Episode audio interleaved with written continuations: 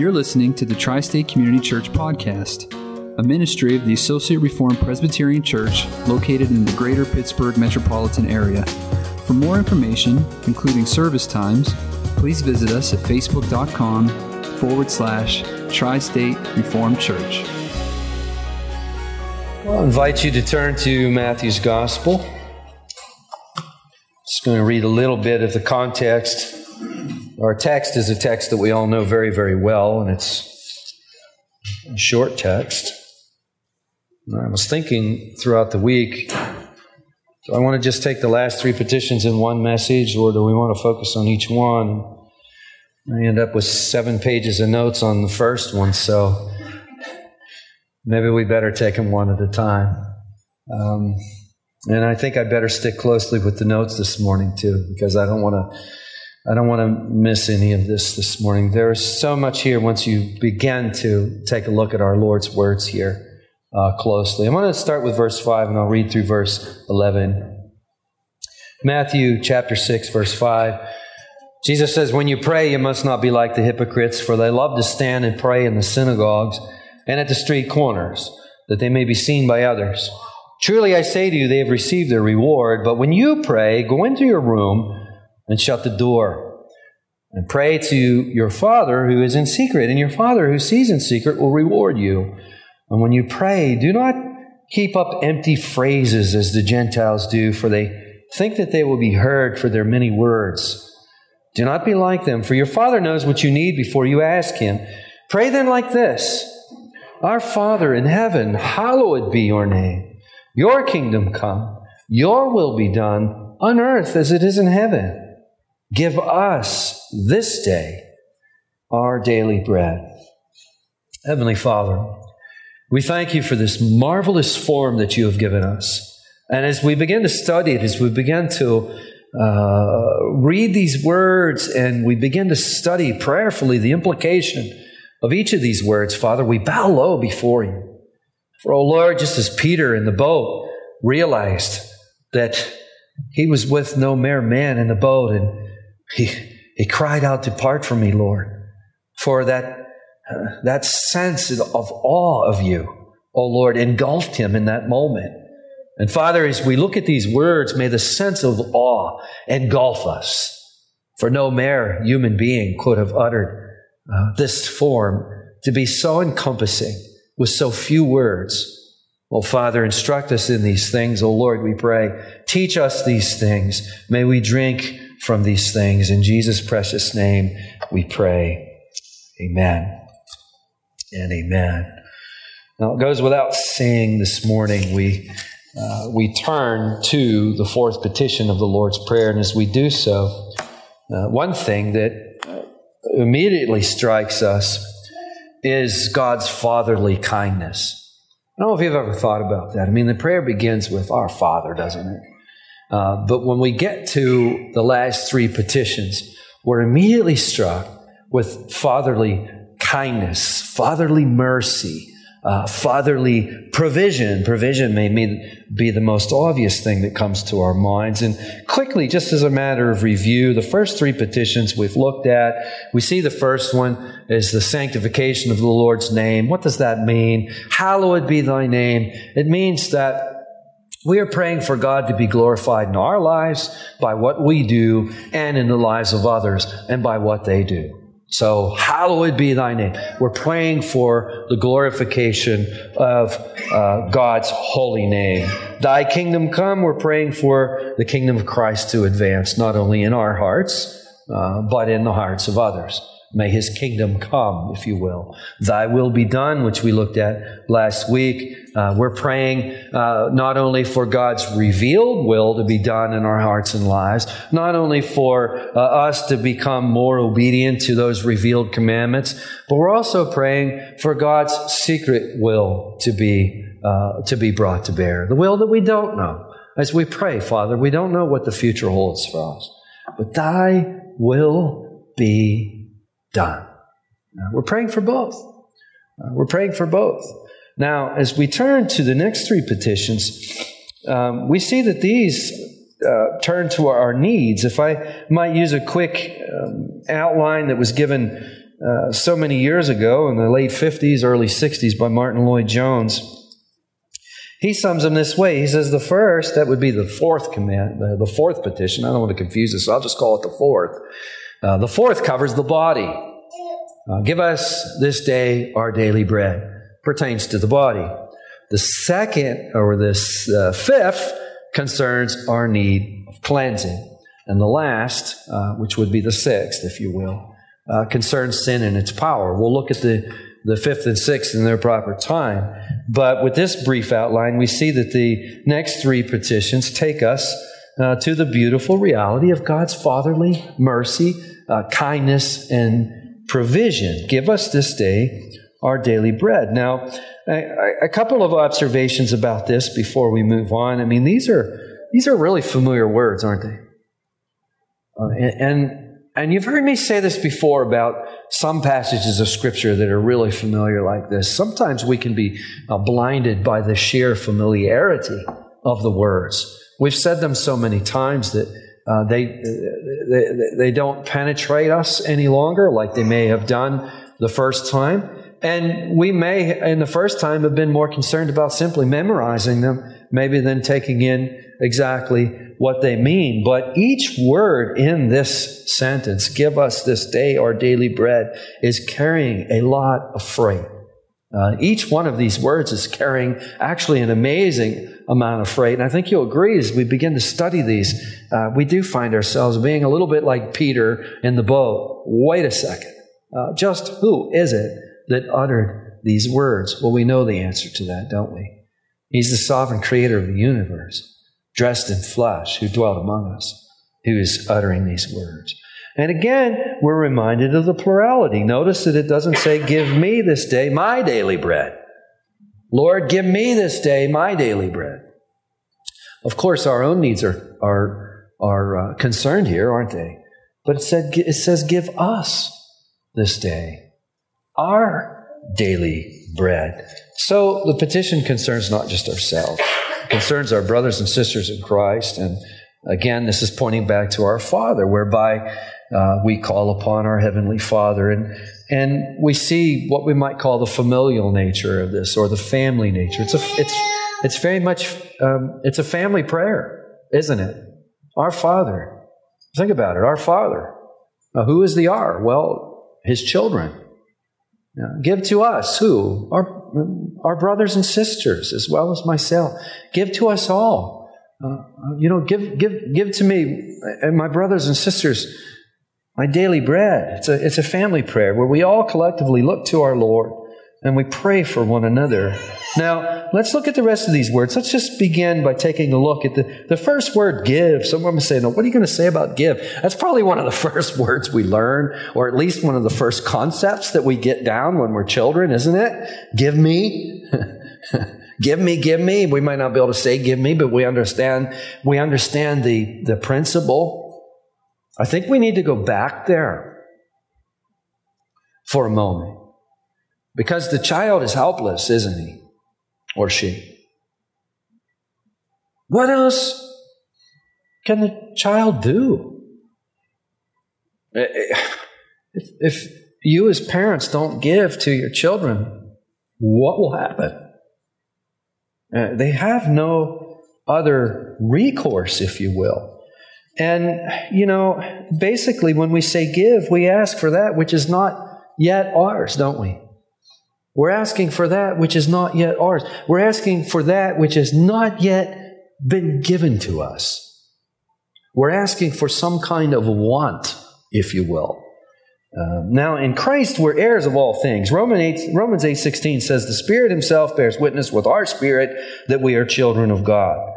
Verse 17 says, And if children, then heirs, heirs of God, fellow heirs with Christ. Okay, we're heirs of all things. Yet in this life, we're just stewards of these things, aren't we? You know, in a devotion I gave at the park um, uh, maybe a week ago, I was using the illustration of a businessman that I knew, and he's a businessman that I've known since I was um, since I was very young. Um, he was not super; we wouldn't call him super super wealthy, but he was pretty well to do. And I remember trying to have a conversation with him about Christ. And as I started to talk to him about Christ, he interrupted me midstream, talked right over me, said, Let's just worry about this life and then we'll get on with the next one. Um, you know, um, he passed away a couple years ago. And I can only hope that he got right with Christ before he passed away. But here's the scoop um, his houses are still here. Houses pool, you own more than one. His houses are still here. Uh, his cars are still around. His family is driving them. I see them once in a while. Um, I assume his money has been distributed amongst his family. Um, he didn't take anything with him. Um, so, if we're in Christ, we are heirs of all things, yet in this life we're just stewards. And it all belongs to the Lord. And here I want to point your attention to the word are. Jesus teaches us to pray, Give us this day our daily bread. Now, what's interesting about this is the, is, is the Father gives to us what we may then, after He gives it to us, call ours. I don't know if you've ever thought about it. I mean, it's, it's, it's a principle that's not that hard to grasp. We could make an illustration of the earthly father giving to his uh, children their own bedroom. When you think about your bedroom, you know, uh, some of us may share a bedroom with our siblings, but nevertheless, either way, you, you, what do you, how do you refer to that bedroom? You refer to it as my bedroom. Uh, parents will refer to it. Um, I used to hear once in a while, get to your room. That room in, belonged to me. Uh, or it could be said, clean your room. Um, or I could say, I'm going to my room. And that's not wrong, that's correct.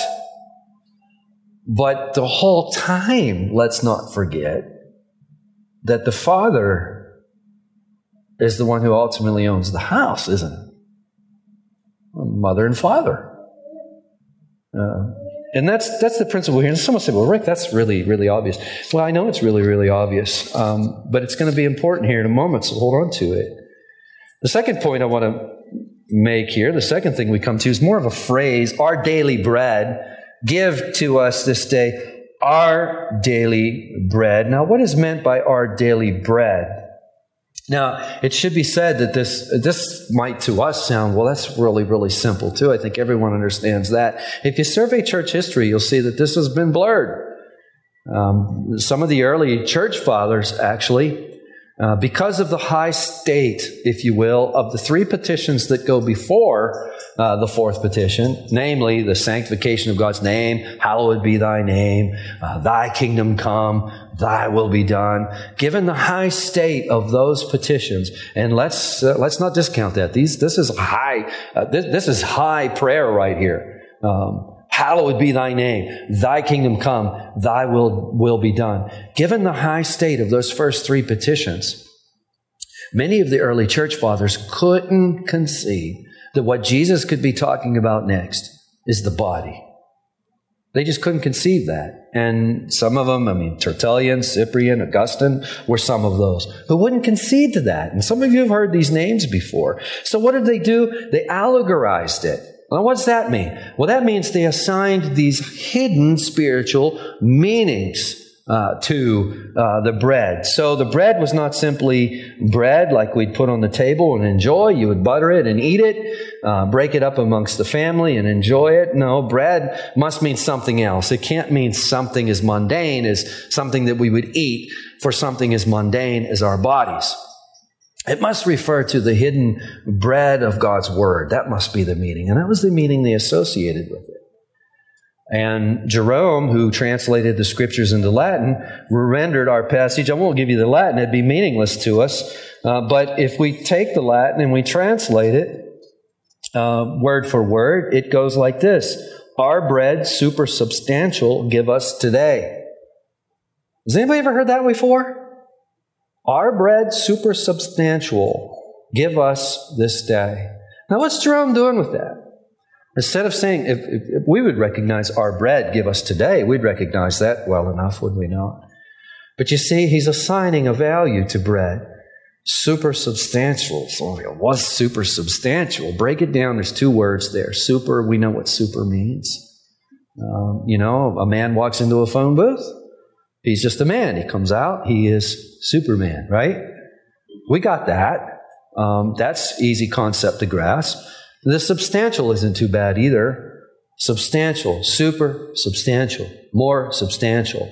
And I think the way that they're meaning it, the way Jerome intended it, was it's transcending all substance, if you will. Transcending all substance. And here, what are they doing? They're spiritualizing it. This, again, this is, this is too high to be concerning our bodies or concerning, you know, a loaf of bread on the table. Well, um, ab- actually, the obvious meaning is the plain meaning here, and, and bread means bread, doesn't it? Well, how can you be sure? Well, it's in the context. Three things important in studying Scripture, right? No argument can be made this high praise. These high petitions are in the context too.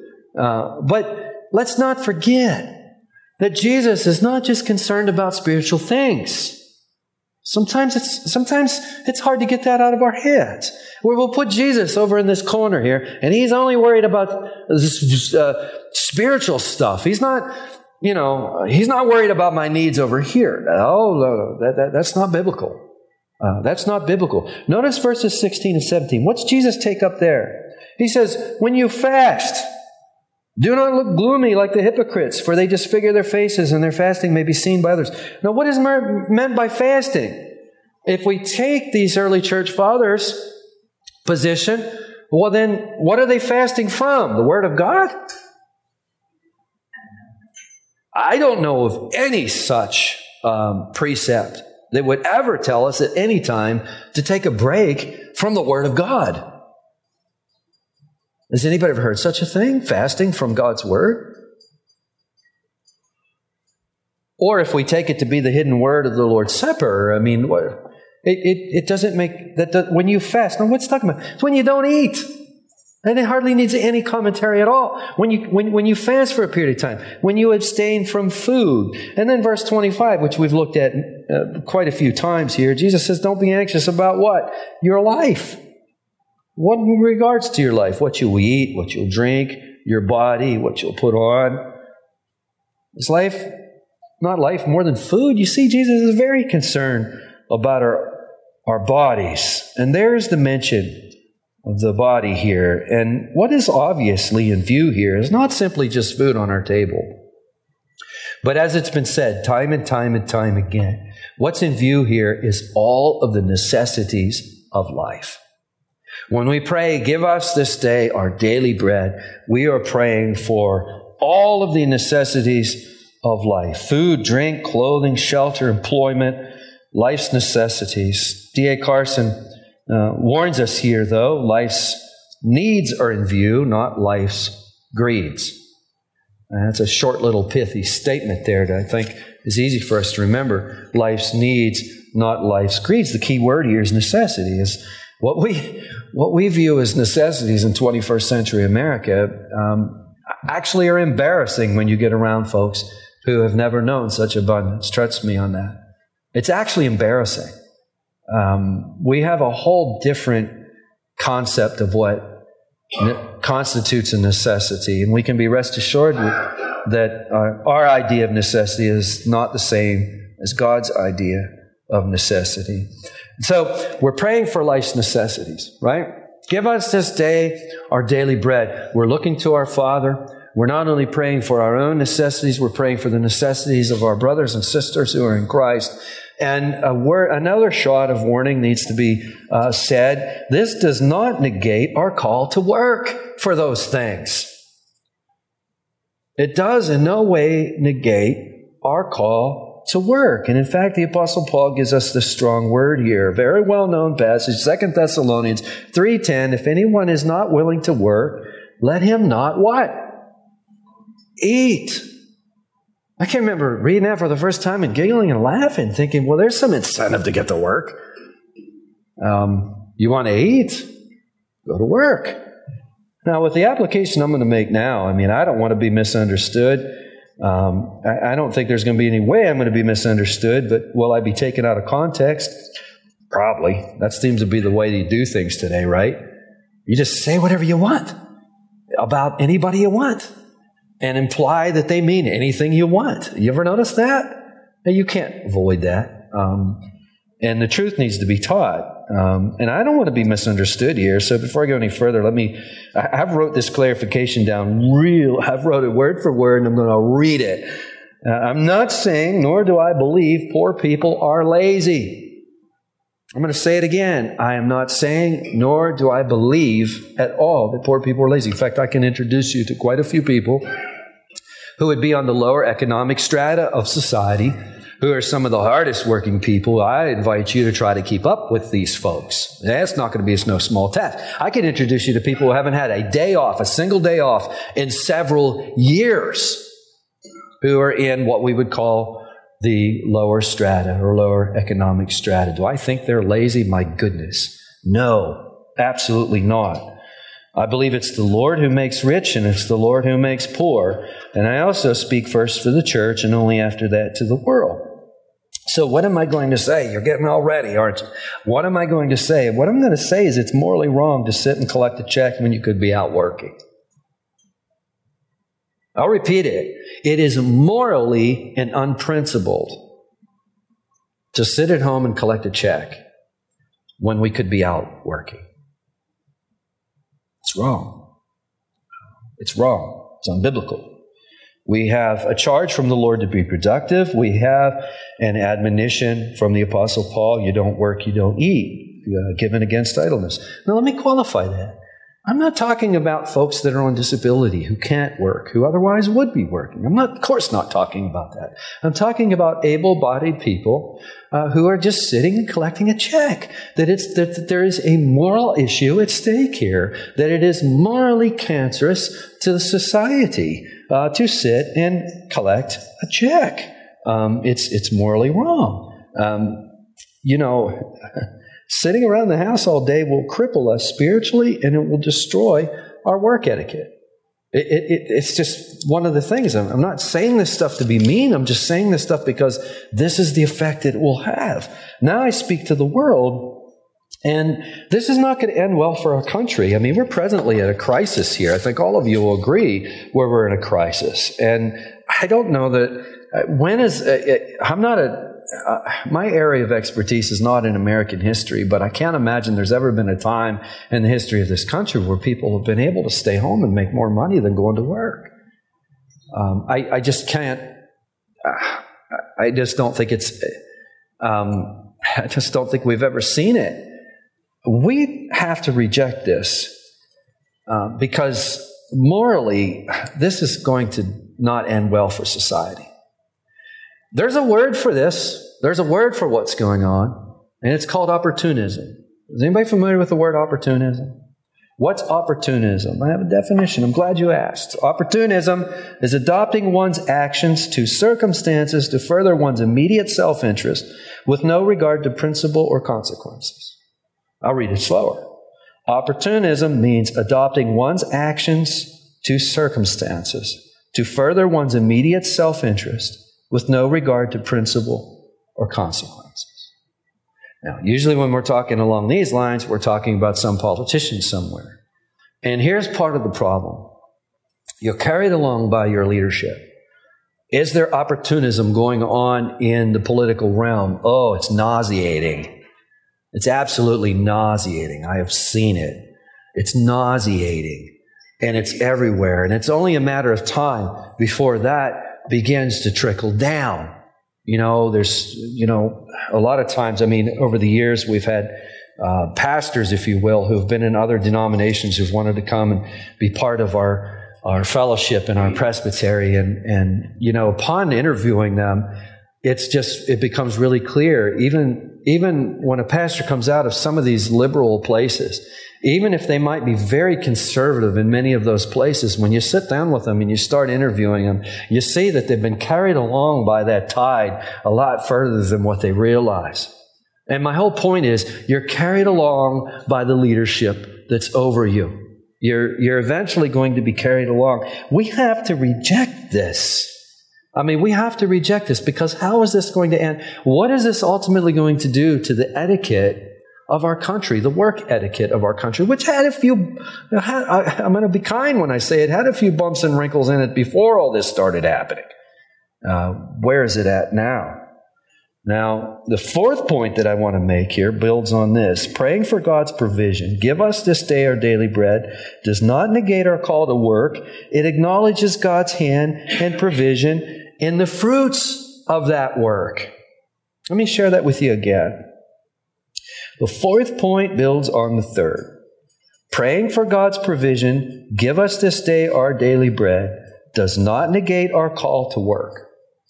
Okay, that's the last point I just made. It acknowledges God's hand and provision in the fruits of that work.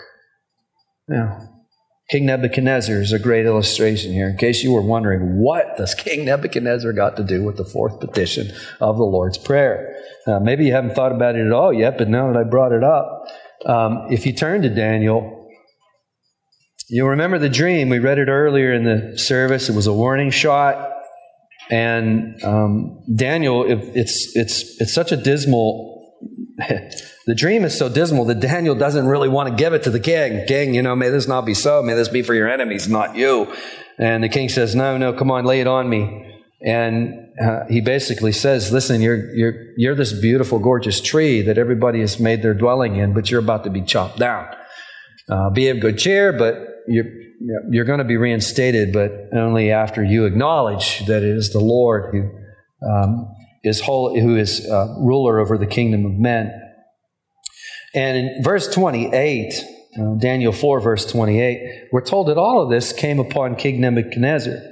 At the end of 12 months, he was walking on the roof of the royal palace of Babylon, and the king answered and said, Is not this great Babylon which I have built by my mighty power as a royal residence for the glory of my majesty? And while the words were still in the king's mouth, there fell a voice from heaven. O King Nebuchadnezzar, to you it is spoken, the kingdom has departed from you, and you shall be driven from among men, and your dwelling shall be with the beasts of the field, and you shall be made to eat grass like an ox, and seven periods of time shall pass over you, until you know that the Most High rules the kingdom of men and gives it to whom he will. Now, we've studied enough of the Lord's Prayer to understand what's going on here. What is the king doing? He's on the roof, he's looking over at Babylon was on a worldly scale. Babylon was, uh, the history books tell us it was magnificent. It was unparalleled. And Nebuchadnezzar, make no mistake about it, on a worldly scale was one of the most glorious kings who ever walked the face of the earth. This is on a worldly scale. And there he is in his glory and his pomp, and there he is admiring his kingdom. And what does he say? He says, Hallowed be my name, doesn't he? Oh, look at this big kingdom that I have built by my majesty and my power. And what happens? He is rendered on all fours. I mean, it's almost, it's amazing. I mean, God has so much power and authority that in that instance, he takes the most powerful man on the planet and renders him almost into a beast where he's crawling around on all fours. And we're told that his hair eventually grows where it looks like bird's feathers and then nails become like claws and he's eating grass in the field. Now, what has this all got to do with the Lord's Prayer? Well, what King Nebuchadnezzar failed to see and failed to realize was God's hand in his labors and establishing him where he was at. Uh, while the words were coming out of his mouth, the Lord looks, takes the kingdom away, demonstrating that the Lord is the one who establishes uh, the king's majesty. And here again, did, did King Nebuchadnezzar just sit in, on the roof of his palace and wait for all this to happen? There's no way.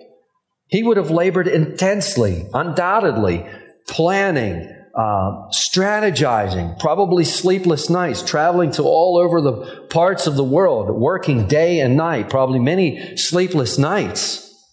But in the back of all of that labor, nothing was going to happen unless the Lord was providentially working uh, in King Nebuchadnezzar to set him in that position. And that is what King Nebuchadnezzar is denying, isn't it? He's taking all of the credit for himself. And this is how we should see the food that is on our table. Did we get up in the morning and work for it? Yes. Have we worked hard for our food?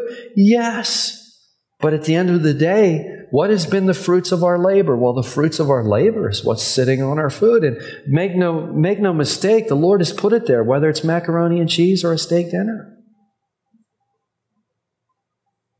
And this leads to one more point. One more point. And the idea of daily. Give us this day our daily bread. For most of us in our culture, getting our daily bread seems like it, really nothing more than opening the refrigerator door, isn't it? Um, is there a one of us who doesn't have enough uh, food in your kitchen or cupboard or pantry to make lunch and supper today? I, I don't imagine there's one of us. In fact, for the most of us, we could probably, if we didn't make it to the store, we could probably be fine for how long? Few days, right? And given our grocery stores, I mean, if we wanted to, our grocery stores provide us with options where we could probably supply a house with food for many weeks, couldn't we? Um, again, D.A. Carson points out that many in the first century were paid daily. To miss a few days' work could mean tragedy. This is the way it worked. I mean, some of you are aware of this. Um, you, you wake up in the morning, you go off to work, you put in your day, um, and then on your way home, you get paid at the end of the day, and on your way home, you take that paycheck to the marketplace. You pick up food for your family, and you go home and you eat. And then the next day, you wake up and do it again. Now, imagine um, the force of what Jesus is saying if that was the case with all of us this morning. Then it takes on a new force, doesn't it? Because what would happen if we were laid up for three days? Okay, we didn't go to work, we didn't get paid, we didn't make it to the marketplace. That's okay. We have a little. Uh, you can you can you can almost say that's okay, Dad. We've got a little extra here. We'll miser it. Okay, that's fine for the next day. What about the day after that? What about the day after that? I think that the force of Jesus' statement is lost to us, our abundance has eclipsed the force of this petition to the point that we give little thought to the blessing. And our abundance should be filling us with thanksgiving, but instead, I'm afraid we take it for granted. Now, that sounds like a guilt trip, and I'm not meaning it to sound like a guilt trip uh, at all. I, I want to develop a point out of this that I think is beautiful. And it, the point is this is that because of our abundance, because we're not dependent on today's wages to buy today's food, because our homes are so furnished, we have lost the sense of God's invisible hands in our provision. And because we have lost a sense of God's invisible hands in our provision, we are also losing, as a consequence of this, a sense of His adoptive love as our Father. You follow what I'm saying? Whereas if our cupboards are bare, uh, we have enough for today, Tomorrow is Monday. We got to all get off to work and we'll get paid and we'll have enough to go to the marketplace. We'll have enough to feed everyone. Then it's going to be gone. Think of the force of Jesus' statement on us if that was the case. Give us this day. Think of how we would pray. Oh Lord, give us this day our daily bread. And think about how we would thank Him when He answered that prayer as we gave thanks for our food. If we're tempted not to give the Lord thanks before we eat, I think that's touching on what I'm trying to communicate, is we're losing the sense, if you will, of God's invisible hands. And in losing the sense of God's invisible hand of putting this food before us, of putting a roof over our heads, of putting clothes on our, on our backs, we're losing the sense of His adoptive love. And I think we ought to modify our petition here a little bit. Someone say, You're changing the Word of God? No, it's a form. I'm not changing the Word of God at all. I'm using the Word of God. I think we could pray, Father, uh, we thank you for our daily provision. Father, we thank you for giving us our daily bread, for supplying us our daily bread. Lord, you have provided us uh, with a week's worth of daily bread. Or when we bring the groceries home and you stock up for a few days. Lord, we thank you for the provision that's here before us. How wonderfully you have furnished us. Now, Father, we pray that we may see your invisible hand in providing this, that we may be renewed in a sense of your adoptive love, for you truly are our Father. Do you see what I'm doing with the prayer? This is how Jesus is teaching us to pray, not to mindlessly say, Give us this day our daily bread. He's setting forth principles here that should form and inform our prayers. Does that make sense? So, um, lastly, May this also shape and form a deep sense of belonging to the Father and His children. And that's page number seven. So we did it. Let's pray. Heavenly Father, we so thank you, Father, for the way that you have provided for us, the way that you continue to provide for us. And Father, uh, it's our, our abundance Father, the danger that we have today is really our abundance. It has eclipsed, oh Father, our sense of the force of this, of this fourth petition. It has eclipsed the sense of this. Uh, to the degree, Father, that I, I fear that sometimes we miss that sense of your adoptive love, of adopting us as your children and taking care of us this way. You have so blessed you have so blessed your church, O Father. You have so blessed us here in these United States, and you have blessed those who are outside of your church in such great ways. Oh Father, we pray that you will help us, O Lord, to take stock of these things. Help us, O Lord, to apply this petition, O Father, to even apply it to the way that you have so abundantly blessed us, O Lord. And Father, we thank you for these words in Jesus' name. Amen.